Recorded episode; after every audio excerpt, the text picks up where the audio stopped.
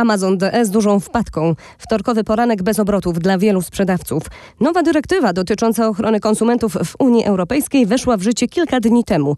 Polska na 13 miejscu wśród najszybciej rozwijających się lokalnych rynków e-commerce. Mamy też dla Was zaproszenie na kolejne bezpłatne wydarzenie dotyczące e-handlu.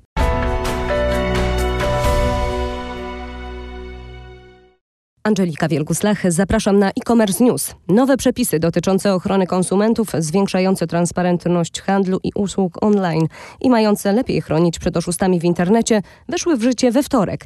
Zaostrzone zostały zasady dotyczące pozycjonowania produktów. Dotychczas często trudno było konsumentom odróżnić sponsorowane wyniki wyszukiwania od organicznych.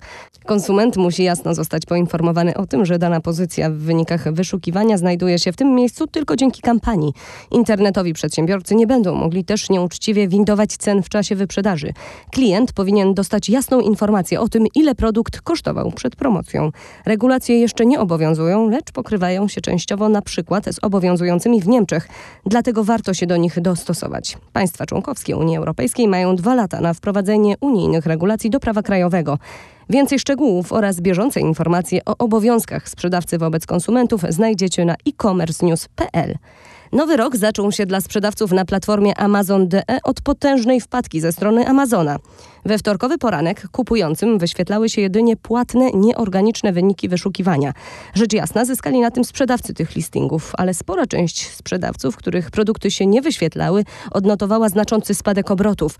To kolejny dowód na to, że warto dywersyfikować swoją sprzedaż. Bo choć Amazon dość szybko naprawił wpadkę po nocnej aktualizacji, to następnym razem może to potrwać dłużej.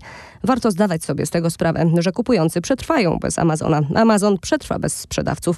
Ale czy ty przetrwasz bez Amazona? To już zależy wyłącznie od tego, czy jesteś sprzedawcą omnichannelowym, czy też stawiasz tylko na jedną kartę.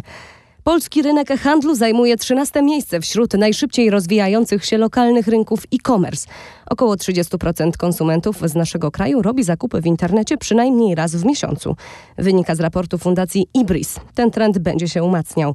Nie byłoby to jednak możliwe bez rozwoju infrastruktury i telekomunikacji. Dostęp do internetu ma 80% badanych, a 70% korzysta z niego na co dzień przy użyciu telefonu.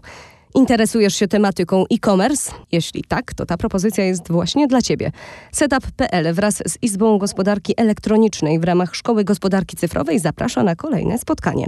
Zaplanowano je 23 stycznia w siedzibie Team SA przy Jaworskiej we Wrocławiu między 9.30 a 15.00.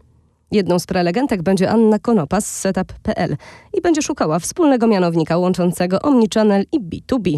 Możecie zgłaszać swój udział w wydarzeniu poprzez formularz dostępny na naszym facebookowym profilu.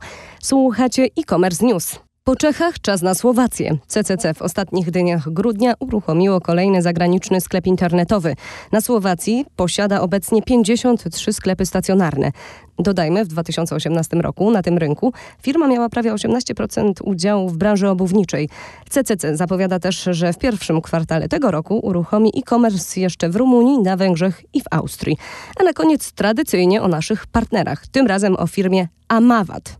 Świadczy usługi VAT Compliance dla polskich przedsiębiorców. Ma duże doświadczenie w obsłudze firm z branży e-commerce. Rejestracja VAT, składanie deklaracji VAT, deklaracje intrastat, monitorowanie progów oraz doradztwo podatkowe w każdym kraju Unii. Tak w skrócie wygląda zakres ich działalności.